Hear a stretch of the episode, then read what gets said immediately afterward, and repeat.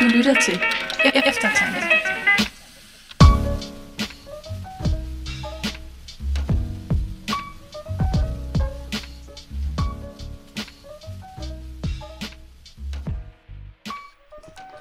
Og velkommen tilbage til vores... Jeg ved ikke, hvorfor jeg sagde og, men bare velkommen tilbage. øhm, vi har delt, vi delte vores lille abortsnak. Corona øh, Random A. Øh, abortsnak op i to her. Øh, så husk lige at høre del 1. Men der, hvor vi kom fra, der var vi i en, en samtale om liv. Øh, om den menneske, om at det at være menneske, menneskelig organisme, Øh, og hvis jeg nu skulle slå en krølle lidt på det, så ville jeg stjæle en pointe fra Martin. øh, om at det her virkelig øh, er en diskussion, øh, der er øh, en analogiernes kampplads, hvis man kan sige det på den måde.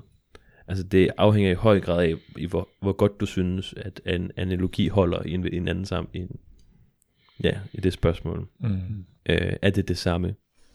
Er, det, er, er en, en stærkt handicappet voksen øh, det samme som et foster? Eller øh, er det en bedre parallel med det der øh, twinning? Mm. Øh, at tale om en, ja, man ikke kan tale om en individuel organisme. Men så er det dog alligevel en menneskelig organisme, og så kan man blive ved og ved og ved. ved. Mm. Og når du siger, at det er en i analogiernes kampplads, øhm, så vil jeg bare tilføje til det, at jeg tænker ikke, at... Øh, altså det tænker jeg, det er blevet, øh, når det går på den her diskussion om... Altså vi prøver at finde ud af, hvad, hvad siger vores moralske intuition os? Mm. Og af en eller anden grund, så er vores moralske intuition virkelig klar, når vi hører de her argumenter, og så tænker vi, nå ja, det er da selvfølgelig forkert, det der. Mm. Og så vil vi gerne bruge det til at overføre det til den case, der er så vildt svær, Mm. øh, hvor vi ikke synes, at vores Mm. moralske intuitioner guider os præcist. Mm. Øhm, hvilket på en eller anden måde måske også allerede afslører, hvorfor det måske ikke fungerer. Altså selvfølgelig kan en analogi godt være oplysende, Mm. men måske er grunden til, at vores intuition er så klar, når det kommer til de her cases, Mm. netop i kraft af at være fundamentalt forskellige Mm. fra det, vi diskuterer. Mm. Øhm, og det, det, det er jo måske det, der er så stort et problem ved, at debatten har taget den her vinkel med analogier. Det er, at man kan jo næsten altid påpege en eller anden relevant forskel, der sådan obskurer det igen. Mm. Øh, så når man tager violinisten, altså så kan man begynde netop at stille spørgsmålstegn ved deres relation til hinanden, og hvordan Mm. den er opstået, og, og man kan køre i lang tid og sige, jamen det, det, det gælder da ikke helt, og sådan nogle ting. Så på en måde, så ja, analogier kan gøre det klart, men i det her tilfælde, at man kan lave så mange analogier, der peger i så mange forskellige retninger, viser måske bare, at vi kommer ikke videre med dem. Og det, det minder mig også bare om, om en grundpointe, vi også har vendt tilbage til mange gange i løbet af vores podcast, som er den der, Alistair McIntyre, han har så godt ikke også, at problemet er, at vi aner ikke, hvordan vi skal løse et moralsk dilemma. Mm. Så hvad gør vi? Vi råber. Og hvis der er en debat, der er blevet råbt, så er det da virkelig abortdebatten. Og det gælder fra begge sider. Mm. det, det har den altså. Og jeg, tror virkelig, at det er rigtigt diagnostiseret. Vi, vi har erfaret, at analogierne virker ikke. Vi ved ikke rigtigt, hvad kriterierne er, vi skal afgøre det på. Vi ved ikke, hvad kriterierne er, vi skal afgøre, om det er et liv på. Om det kvalificerer til rettigheder, eller om det ikke gør. Øh, vi ved ikke engang, hvad rettigheder er. Øh, så, så hvad alverden stiller vi op? Vi råber. Øhm, og, og der bliver meget magt i det. Og, og, og måske det er lige så meget. Nu sagde jeg det der med, at kampen for den frie abort havde sejret sig selv ihjel. Øh, fordi argumenterne øh, var blevet øh, så, så tynde ofte, dem der bliver ført i den offentlige debat. Øh, men, men måske sagen netop, at det her, ikke også, det, det, er, det er fordi, at vi ikke ved, hvordan vi skal føre diskussionen længere. Mm. Så det bliver et meget et spørgsmål om, om magt, om at kunne fortælle den gode historie. Og det er der heller ikke noget vejen med, at føre den på, hvem der kan fortælle den bedste historie. Mm. Mm. Men der må man også sige, at man godt kan se, hvem der har sejret i samfundsdebatten, ikke også? Det er altså ikke abortmodstanderne, der har fortalt den gode historie, eller har vist den smukke vej. Mm. Mm. Men det er interessant, og, og det, det, det efterlader os jo virkelig et underligt sted, fordi hvad gør vi så? Du kan ikke læse i din bibel, hvornår øh, et menneske bliver til et menneske.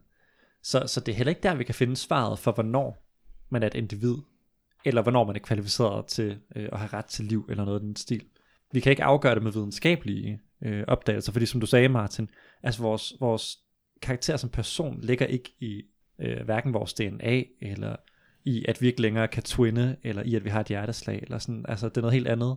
Så hvad gør vi? Mm. Har I et bud? Mm. Ja. Men det, er jo, det var jo derfor, det var så vigtigt for mig at skelne mellem den etis, etiske diskussion og så den politiske diskussion. Mm. Mm. Fordi at jeg er dydsetiker. Mm. Øh, og, jeg kan, og, jeg kan, og jeg kan mærke øh, intuitivt. Jeg, ved, jeg, jeg bliver ved med at sende folk tilbage til vores etikafsnit. Mm. Men, men lad, os, lad os lige tage, hvad hedder det, en illustration, jeg brugte der som udgangspunkt. Ikke? Den lille dreng, der piner myrer med et forstørrelsesglas, fordi han synes, det er sjovt. At slå ihjel, selvom det kan forsvares i mange scenarier. Øh, vi, vi, vi er glade kødspisere. Alle tre. Og men vi spiser mindre af det, end vi gjorde, måske har gjort før. Så at, at det at slå ihjel måske ok, afhængig af hvilken livsform det er, vejet op mod, hvad der ellers sker. Problemet med den lille dreng, der hvad hedder det, slår ihjel for sjov, øh, er, at det ikke... Der er intuitivt et eller andet galt i det scenarie. Øh, og det er det, der irriterer mig, især for dem, der hvad hedder det, er meget... Øh, dem, der er for fri abort, ikke? Mm. At det er, altså som om, at vægten af den her problemstilling på en eller anden måde ikke bliver taget til. Altså den, den, den får ikke lov til at stå, og den bliver ikke lov til at være øh, noget, som virkelig får lov til at hvile på deres hjerte. Og det kan jeg, jeg kan godt, godt forstå den respons faktisk. At være, at være en kvinde i det scenarie og har fået en abort, og så skulle forholde sig til det på den måde. Mm. Det tror jeg ikke er lige til. Øh, og det tror jeg måske, at man skulle være lidt mere opmærksom på. Øh, man, må godt, man må godt blive lidt forblændet af empati i moralske diskussioner nogle gange. Mm. Øh, fordi så er man måske moralsk på en anden måde. Den, det skal få lov til at forblive et svært valg at tage på en eller anden måde. Og hvis man nu bruger det som udgangspunkt. Vi har en eller anden menneskelig organisme her. Og hvad siger det om os? Hvad siger det om dig? Øh, hvis vi vælger at, at skille os af med det. Hvad skal vi veje det op imod? Øh, og hvor stærkt skal det veje det andet? Øh, før vi skal tage en beslutning i forhold til det. Altså hvis det i udgangspunktet ikke er godt at slå ting ihjel. Det synes jeg kunne være et fint sted at starte. Mm. Øh, I høj grad. Øh, for jeg tror, man kommer til at køre død øh, i, i scenariet om, hvornår, præcis hvornår er det et menneske. Mm. Øh, men måske at starte med, i, i virkeligheden er det, det, meget, det i virkeligheden et meget vegansk argument, ikke? Mm. Mm. at man skal gå ind i det på den måde. Kunne jeg forestille mig, at det vil være mere produktivt. Ja, Nå, jo, jeg tænker også bare i forhold til øh, debatten, altså nu, nu er den jo ofte gået på det her med, er det liv? Mm. Øh, er det en person? Mm. Øhm, og altså for mig er det netop noget af det, der er sådan, altså jeg, jeg ved slet ikke, hvordan jeg skal afgøre det. Altså jeg, jeg kan netop ikke se, hvordan videnskaben skal afgøre det. Jeg kan ikke se, øh, hvordan min sådan intuition, hvordan min sådan rationalitet skal kunne sådan gennemskue det her store problem, fordi der er ikke noget i mig, der tyder på, at jeg har gennemskuet det. Øhm, men der er alligevel sådan nogle faktorer, der har fået mig selv til at tænke, at for mig synes jeg, der var et godt valg at træffe. Og jeg tror måske, at det har meget, altså lige så meget at gøre med sådan konteksten for øh, en graviditet som selve barnet. Altså Mm. det på en måde spiller en stor rolle. Og at hvad der er værd at efterstræbe, altså ikke alene er bestemt af, hvad det er, det der inde i maven er for noget, men alt det, der også foregår omkring. Hvad er det for et scenarie, jeg gerne vil efterstræbe? Og det var også noget, jeg sådan lige snakkede med kort om her i pausen. Altså noget, jeg har bidt mærke i, det er det her med, hvordan man taler forskelligt om, hvad det er, der er inde i maven. Mm. Mm. Afhængig af netop, om barnet er ønsket eller uønsket. Mm. Mm. Så hvis det er et ønsket barn, så begynder man straks at fantasere. Man Mm. øh, begynder sikkert at fantasere om, hvilket køn det er, selvom man slet ikke Mm. kan bestemme det endnu. Mm. Og, og den ene siger, at det bliver en dreng, og den anden siger, at det bliver en pige. Og så Mm. øh, begynder man straks at forestille sig alt muligt. Og man begynder allerede at opbygge sådan en kærlighed til det her, der er inde i maven, hvad end Mm. det så er. Det kan allerede være objekt for kærlighed, når det så er et uønsket barn. Altså i højere grad tale om det som den her slimklat, eller Mm. Celleklumpen. ja, præcis, Mm. det her, der er herinde, som er fremmed for mig, som Mm. øh, har kæbret min krop osv., øhm, som jeg ikke ønsker skal være der. Mm.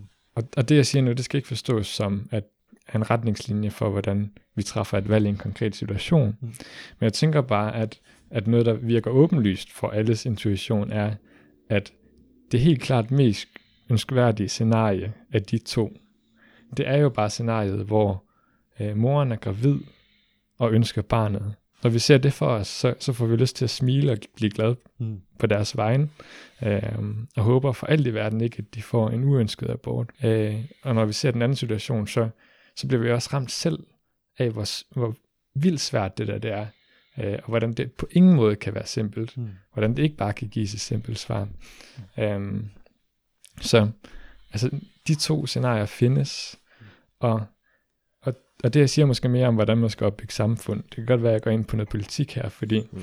at øh, det jeg så tænker, det er, at det vi som samfund skal skabe, det er betingelserne for, at det er scenariet med den glade mor, Mm. der bliver realiseret frem for det andet i allerhøjst grad. Mm. Vi skal maksimere det og minimere det andet. Altså der er mine intuitioner åbenlyse Mm. omkring, hvad jeg skal tænke om det. Jeg kan ikke lade være med at tænke om det på en måde er sådan noget, altså, altså man skal have noget mere kontekst med ind i diskussionen.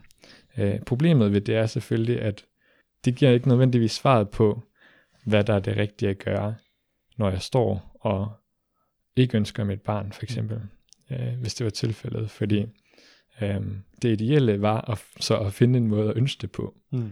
Øhm, og det er måske vejen frem. Og måske skal vi også undersøge muligheder for, hvordan sådan noget kan komme til at ske. Mm.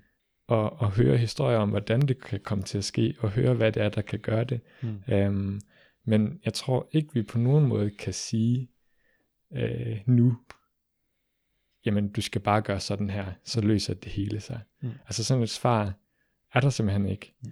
Øh, og, og til en person, som ikke ønsker sit barn, eller som, som slet ikke kan se, hvordan det her barn kan blive objekt for ens kærlighed osv. osv. Mm. Altså, jeg ved ikke, hvad jeg skal sige i, i sådan den situation. Men altså, men det andet her, det her med de forskellige scenarier, det synes jeg er en meningsfuld retningslinje for mig. Det kan jeg godt følge dig i. Og, og ja, og så, så igen, så tænker jeg, vi, vi har allerede snakket lidt om det der med, hvordan at, at for eksempel sådan noget som øh, den diakonale kirke kan være en ressource Mm, øh, til at ja. hjælpe med at give noget øh, støtte. Og det er måske også, hvis vi, skal, hvis vi skal snakke på det politiske plan, så, så kunne det måske også netop være sådan noget som det, ikke også? Hvordan Ja. bliver det rigtig nemt at være alene mor? Der kunne også være sådan noget som adoption. Det ved jeg i hvert fald mange øh, af, der har, der har adopteret, som kan være enormt frustreret over, hvor, hvor, hvor vanskeligt det er at få ret til at adoptere i Danmark i dag. Og der kan man også godt tænke over sådan noget. Altså vil det ikke være øh, rigtig godt, hvis øh, en familie, der ikke kan få børn, kan blive glade for et barn? Øh, det virker også som en måde, at det her barn kan gå fra at være uønsket til ønsket, Mm. og men så et andet øh, forældrepar end, end moren. Men så, så tænker jeg altså også især hele tiden det her med seksualkulturen. Jeg tænker, at det er så vigtigt. Mm. Og, og, og jeg kommer til at tænke, altså nu, og, som sagt, altså man, man kan ikke individuelt i det her samfund begynde at ændre på seksualkulturen. Du kan ikke bare sige, jeg vil kun have sex, når jeg er parat til at få et barn. Altså det, det kan du ikke bare gøre i vores samfund. Selvfølgelig kan du godt teknisk set, men folk vil synes, du er virkelig weird. men, men jeg kan ikke lade være med at tænke, altså, at, at en, en bevægelse på samfundsplan, hvor man begynder at få nogle nye værdier, måske vil være det allerbedste, der kunne ske, ikke også?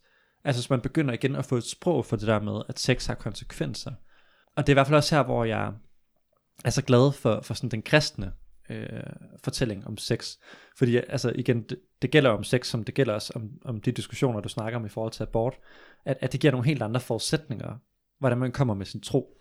Og jeg tænker virkelig også det der med sådan, øh, altså når jeg ser på seksualitet som kristen, så har jeg meget den der forståelse af, at, at der er et eller andet her, der spejler øh, den trinige Gud, ikke også den, den elskende Gud, øh, der i sin kærlighed skaber nyt liv. Kærligheden flyder næsten sådan af natur bare over og bliver til nyt liv.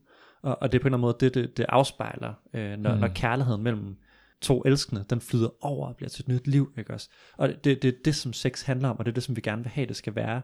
Og, og jeg synes, det, jeg synes, det forklares bare så godt, det du sagde før, Martin, det der med, at når det ikke havde været tilfældet, at der ikke var den kærlighed her, så føles barnet ikke som sådan den der naturlige overflow af vores mm. Kærlighed, af mig selv næsten, men det bliver et fremmedlemme, der kommer ind. Og og det viser bare det der med, det hænger så meget sammen med seksuel kultur, det her. Og, og det syn, vi har på sex, det der former vores syn på sex, de værdier, der ligger til grund for, øhm, hvordan vi, vi forvalter det, øhm, de, de har så meget at sige her. Og i virkeligheden så tænker jeg, at det, det er her, hvor, hvor vi kan gavne, altså uden at det bliver virkelig hårde konsekvenser for den enlige mor, der står som Mm. 17-årig, og slet ikke har økonomien til at få et barn, eller har ressourcerne eller noget. Men hvor det bliver sådan den positive, ikke også? Altså, der, der, der giver seksualitet og giver øh, familieliv og børn en god ramme. Mm. Men hvordan vi, vi får, får den bevægelse i gang, det ved jeg heller ikke. Men jeg, jeg tænker i hvert fald, uanset hvad, du stiller det rigtige spørgsmål. Altså, hvordan får vi flere ønskede børn? Må jeg vende lidt tilbage til det med analogierne, men så stadigvæk køre den lidt ud af samme linje. Mm. Ja. Øh, fordi jeg tror, jeg har et sjovt eksempel på, hvordan, en, hvordan man bruger analogier, øh, men hvordan det påtaler også det der med, at, at hvad skal man sige, jeg kan rigtig godt lide at tale om menneskelig ansvarlighed, ikke? Mm. Øh, over for de gerne, man foretager sig. Øh, og jeg ved ikke, om I er klar over det, øh, men der findes jo også øh, en virkelig en, en douchebag-bevægelse, der hedder My Money, My Choice. altså, det, det, er en, virke, det er virkelig en, en, en måde at tænke på, ikke? Men, men det er sådan, altså, på, ideen er, at det spiller op i den der My Body, My Choice. Mm. At hvis det, er- det er kvinden, der har ret til at vælge, om, om, om fosteret, der vokser hendes mave, det skal leve eller ej, så må, hvad hedder det, mand som minimum have ret til at bestemme, om han vil forlade det, eller Mm. forlade det eller ej. Øhm, som, som en påtale af, ansvaret for den seksuelle akt skal på en eller anden måde være til stede begge steder. Ikke?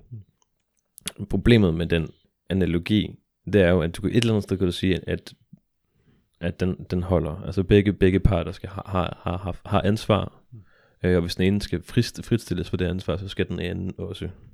Problemet er, at det ikke er det samme ansvar. Det er ikke det samme ansvar, der er på spil.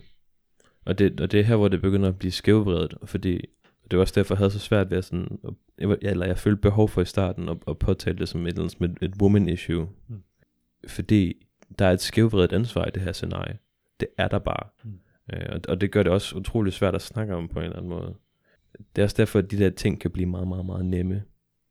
Altså Mm. sådan en fyr, en fyr, der siger, my money, my choice, er åbenlyst en nar.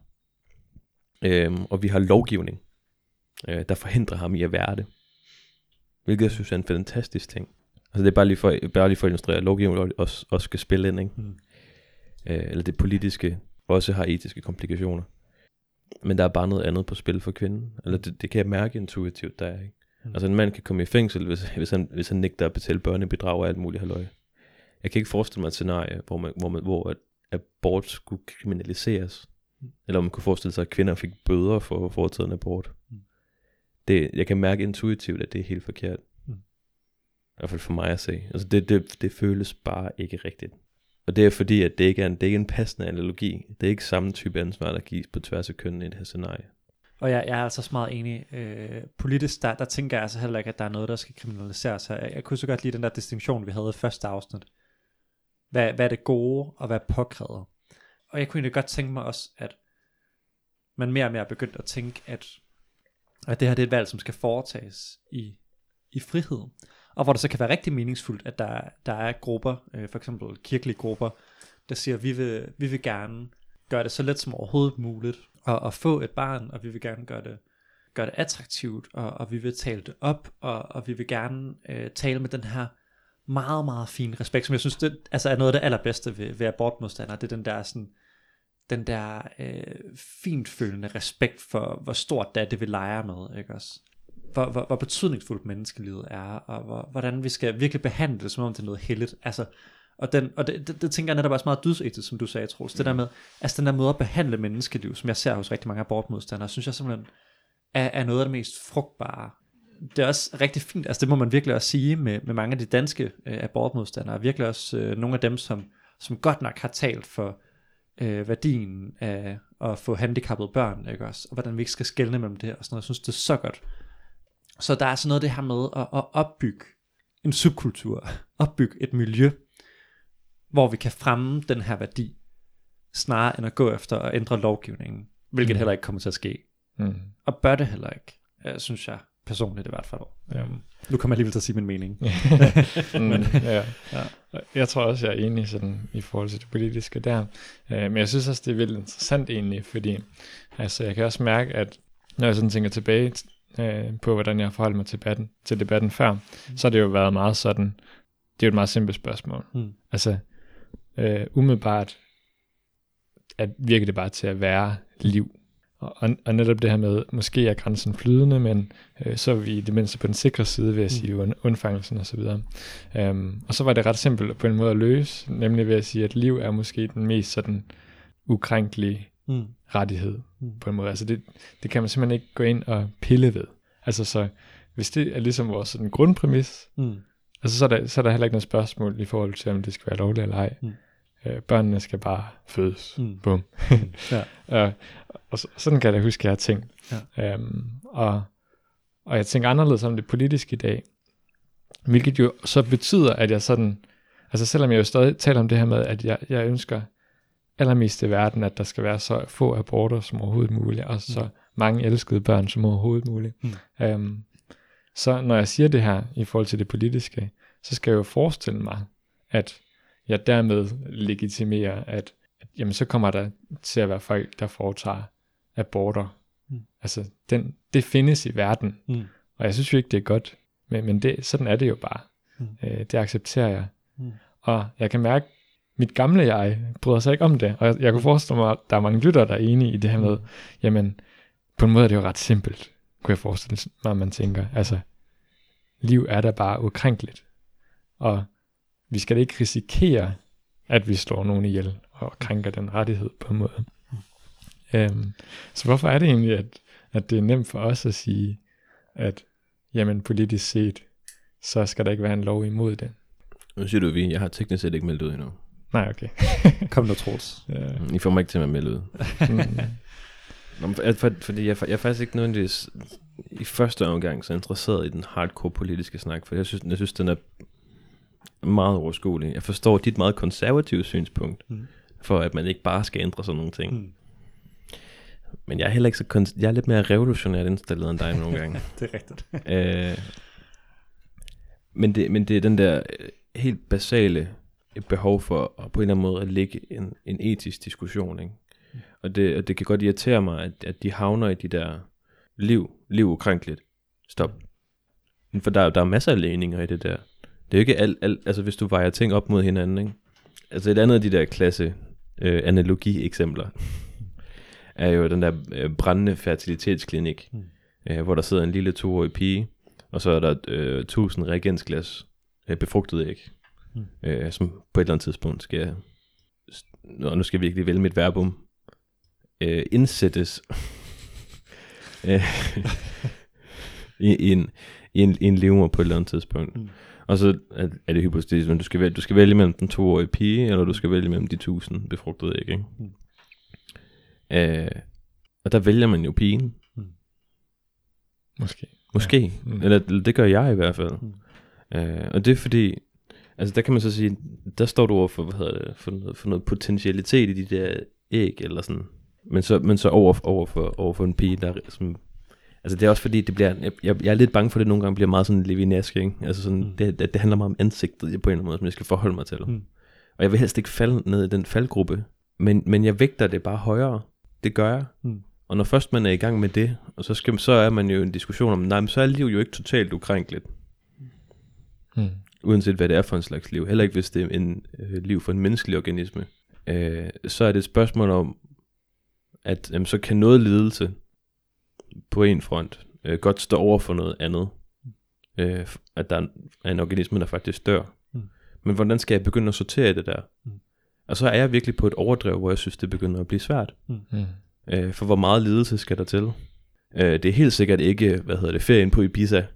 Men hvad med en universitetsuddannelse? Jeg, jeg, ved, jeg, ved, jeg ved det ikke. Mm. Jeg ved det ikke. Jeg ved ikke, hvordan man vejer det op. Og, og, jeg, og, jeg, har, og jeg har svært ved at gribe om øh, følelsen af at have, have, have et fremmedlag med voks, vo- voksne i sin krop. Mm. Jeg har svært ved at gribe om øh, de komplikationer, der kan være ved at være enlig mor. Mm. Altså det er, sådan, det, det er virkelig uden for min horisont, og derfor er jeg meget, meget, meget påpasselig. Mm. Og synes, det er meget, meget, meget svært. Ja, jeg tror, jeg tror, jeg tror man vil, vil jeg, vil- jeg, vil, jeg, vil, jeg, vil, jeg, har, jeg har svært ved ikke at føle med de kvinder. Øhm, og jeg må bare indrømme, at, at ofte så er, altså på den ene side møder man nogle skønne pro-life mennesker, men man hører også historierne fra USA, hvor, hvor de laver sådan nogle falske abortklinikker, øh, hvor de så rent faktisk får overtalt nogle kvinder til, hvad hedder det, øh, de dukker op, op på klinikken med forventning om at få en abort, kom, får, ikke, får ikke foretaget en, og så går det over grænsen, hvad hedder det, tidsgrænsen for, hvornår de kan få det. Men fordi det var en ulovlig klinik, så er de bare væk med det samme igen, og så Ja. ja. står den der kvinde lige pludselig med det barn der, Ja, som hun ikke har råd til. hold op. Hun har lige pludselig ikke råd til mad mere. Og der er sådan, det kan, det, det er simpelthen ikke i orden. Mm. Det er simpelthen ikke i orden. Mm. Og jeg, jeg tror, det er derfor, at jeg, jeg, jeg kan virkelig resonere øh, med, med Mathilde, når hun siger, at, Mm. at det nogle gange bare mere pro fødsel, end det er pro liv. Mm. For hvad med kvindens liv? Og nu taler jeg ikke bare om hendes krop, nu taler jeg bare også om hendes liv. Mm. Øh, liv er ikke bare liv. Mm. Liv, er, liv er meget. Mm. Øh, liv er mange ting. Øh, og jeg ved godt, at det argument også godt kan bruges over for, hvad med livskvalitet? Øh, over for den, for, den, for den handicappede, og det er bare sådan, ej, det er en dårlig analogi. Mm. men, men, det, men det er der, hvor diskussionen på en måde bevæger sig i det rum der. Mm. Og jeg synes, jeg synes, jeg, jeg mangler øh, noget, der på en eller anden måde lander det. Mm. Øh, en, der tager, en, der tager det hele op fra alle sider. Mm. Øhm, og det bliver ikke mig. Ja, jeg kan virkelig godt følge dig i forhold til din, din analogi der med den brændende øh, fødeklinik, ikke også? Altså, man redder barnet. Mm. Og, og, og jeg synes også, det, det, det er også noget af det vigtigste for mig at få sagt i det her afsnit, det er, ja, fosteret er blurry. Liv er blurry. Men det skal vi også lade det være. Og, og jeg tænker, den helt rigtige respons, det er netop at vælge barnet. Det tænker jeg virkelig, det er. Og samtidig så er det også sjovt, at, at tit når jeg ser debatter, så det er så mange øhm, abortmodstandere, de svarer, det er, jamen jeg vil da, jeg vil da selvfølgelig prøve at redde alle ligeligt, ikke også? Altså, at, nej, jeg vil ikke skille mellem et toårigt barn, og så, øh, hvad hedder det, et befrugtet æg i reagensglasset. Øh, eller måske endda et fuldvoksent menneske, og et befrugtet æg i reagensglasset. Og jeg forstår godt, hvor responsen kommer fra, og, og der, er, der er netop det der gode ærne bagved, som er øh, forsøget på at, at finde respekten for menneskelivets ukrænkelighed, som jeg rigtig godt kan lide. Men samtidig så, så jeg synes også, det, det, det er sådan en meget, meget rationalistisk etik. En meget, meget fortænkt etik, vil jeg sige. Hvor, hvor man har sine principper, som får lov til at, at drive en til kontraintuitive konklusioner. Og det synes jeg generelt, man skal være meget på vagt for. Øhm, fordi det det er meget, meget udbredt. Altså det her med, at vi har vores rationalistiske argumenter, som vi bygger kæmpe slotte op på, mm. uden måske at opdage, at der er noget, der går helt galt undervejs. Øhm, og, og, og nogle gange så tror jeg faktisk, det er rigtig godt, den der, altså, den der respekt for, for sådan den moralske intuition, som så måske ikke hjælper så meget. Men, men i hvert fald så, så ikke lade os skræmme mm. af, at vi opdager, at der er forskel på et fuldvoksent menneske og et befrugtet æg i reagensglas. Så ikke lad os skræmme af det. Og, og, og en anden vigtig pointe for mig er også, at det, at vi relativerer det lidt, og, og siger, at vi til enhver tid skulle vælge det fødte menneske frem for det ufødte, det, det, det gør netop ikke, at jeg siger, at den ufødte så ikke har nogen værdi. Altså det er slet ikke konklusionen for mig. Konklusionen for mig er heller ikke, at øh, vi så øh, kan gøre, hvad vi vil med fosteret i de allertidligste dage, hvor det stadigvæk kan twinnes. Altså, øh, jeg, jeg ved slet ikke, om man kan drage sådan nogle konklusioner, og det, det, det er på en eller anden måde også at blive for rationalistisk, hvis man begynder at gå langt ud til den tangent, tænker jeg.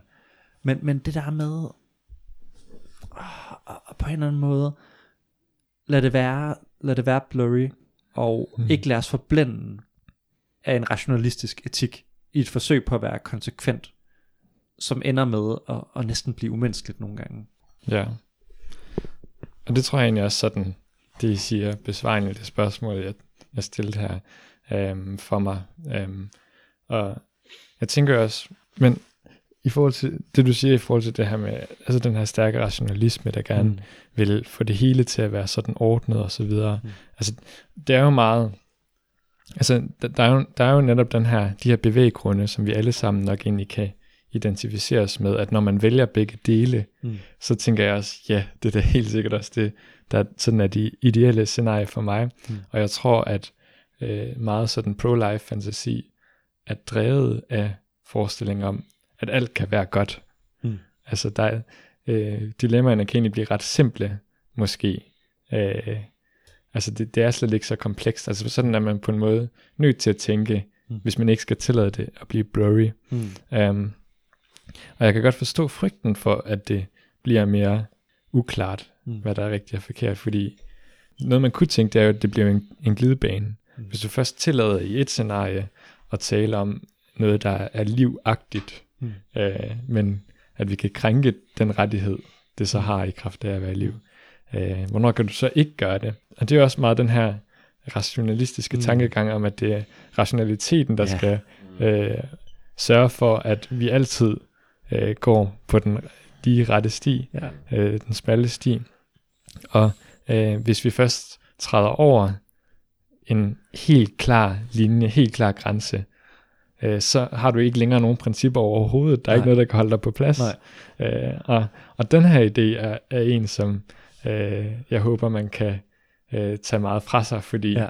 at øh, det er igen det, altså jeg tror i høj grad på, at selvom man anerkender, anerkender noget som uklart, så har vi stadig en moralsk intuition, der er sådan relativt klar. Mm. Altså så, så selvom at man, man et sted siger, okay, her er det, er det faktisk uklart for mig, så bliver alt andet ikke uklart. Mm. Mm. Altså der er ikke sådan en sammenhæng. Nej. Øh, fordi det er ikke sådan, det at vi kan sådan state nogle rationelle principper, Nej. nogle altomfattende, altid gyldige principper, Nej. der gør, at vi holder os på dødens smalle sti. Ja. Altså det, det er også en fornemmelse fra Ja. ja. situation til situation, Præcis. øh, og, og den skal nok bevares, selvom at Ja. ja. nogle situationer er mere komplekse end som så. Det er nemlig rigtigt. Ja. Og, ja, det, det, det, jeg, jeg synes, det er, så, det er så vigtigt en pointe, det her. Men jeg tror, du, du har fuldstændig ret. Altså, den der, øh, den der frygt for glidebanen udspringer af sådan en meget, meget rationalistisk tilgang til verden. Og her for nylig, der hørte jeg Francis Collins sige, øh, voksne mennesker lever på glidebaner. Det, det hører simpelthen med til at være et voksent menneske, da du lever med glidebaner. Og hvis du ikke lever med glidebaner, så er du blevet rigtig, rigtig kedelig, uinteressant og stiv i din tankegang. Øh, og øh, og der, der er nok ikke nogen, der vil finde dig særlig inspirerende, bortset fra andre, der også øh, lever af at være sure over, at folk lever på glidebaner. altså fordi det er sådan, jamen, det er virkelig, altså vi, vi skal alle sammen sætte et skæld et eller andet sted der, og vi skal navigere i komplicerede sager. Og hvis, hvis vi ikke gør det, og bare gerne vil have den der rene linje, ikke også? Altså sådan, så, så, så er vi i virkeligheden på sådan en meget barnet stadie. Det er sådan en infantil måde at tænke på. Det der med, at, at øh, vi skal have noget klart skæld, hvor sådan, tingene er ukomplicerede og sort-hvide. Og det er bare ikke sådan ting, der fungerer. Og det er så toksisk, når det, apropos toksisk maskulinitet, også meget relevant begreb for, for hele den her debat, ikke også? Det kunne også være et andet øh, element, man skulle tage fat på. Men, men det, det kan simpelthen være så toksisk for debatten, og hvor har vi bare brug for, især i deb- øh, abortdebatten, at man anerkender nuancerne fra begge sider. Jeg, jeg, altså jeg, for mig der er det lige så meget en front mod sådan, øh, hvad skal man sige, sådan hele øh, kampen for den frie abort, det her. Øj, hvor er det unuanceret, hvor er det, Ja. hvor er det flat. Altså, Den, den, ja, den kritik går til begge sider. jeg gør den simpelthen. Ja. Jeg får også lige lyst til at tilføje, at når vi taler intuition, så taler vi jo en intuition, der er formet. Mm. Mm. Øh, altså, det er ikke nødvendigvis den, den fritflyvende moralske intu- intuition derude. Mm. Det, det, det, det er det opdragede, dannede menneske Mm. af en bestemt kulturs intuition. Mm. Hør vores etikafsnit. Mm. Ja. Ja. Øh, Fordi, må jeg, må, må jeg, må jeg slutte med...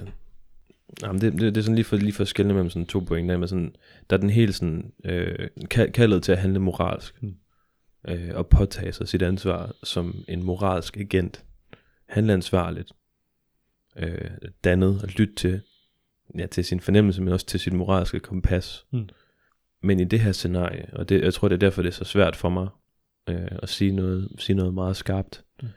øh, særligt til kvinden, det er jo fordi, at i, det, i, det, et moralsk scenarie, ikke, der, der kører jeg altid på, eller ikke altid, men man kan, man kan, man kan ligesom lave Martin Luther King-testen. I have a dream. Idealscenariet, ikke? Altså vi leger, vi leger, vi leger Guds rige scenariet, ikke? Guds rige på jord. Hvad drømmer jeg om? Hvad ville have været det optimale? Hvad ville jeg ønske mig?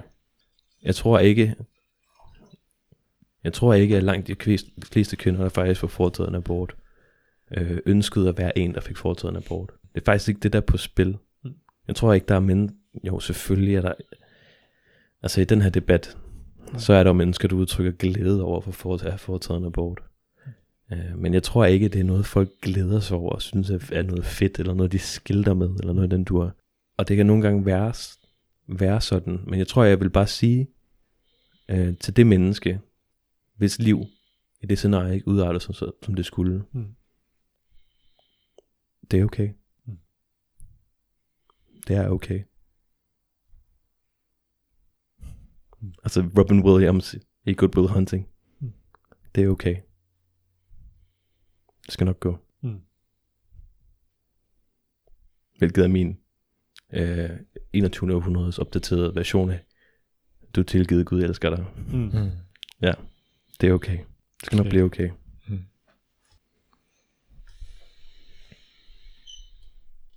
Skal vi slutte på den? Det synes jeg er en god note at det skal lande være på. det sidste ord. Ja. Hashtag Troels for biskop.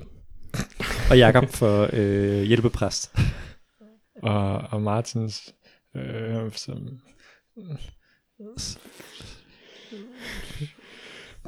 Jeg vil bare gerne være gymnasielærer. Ved du det? Martin for gymnasielærer. Jeg vil Okay. gerne have en PhD. Ja. Martin Det skal du have. Hashtag. Mm. Skal vi slutte på den note? ja. Mm. Ma- Martin som gymnasielærer.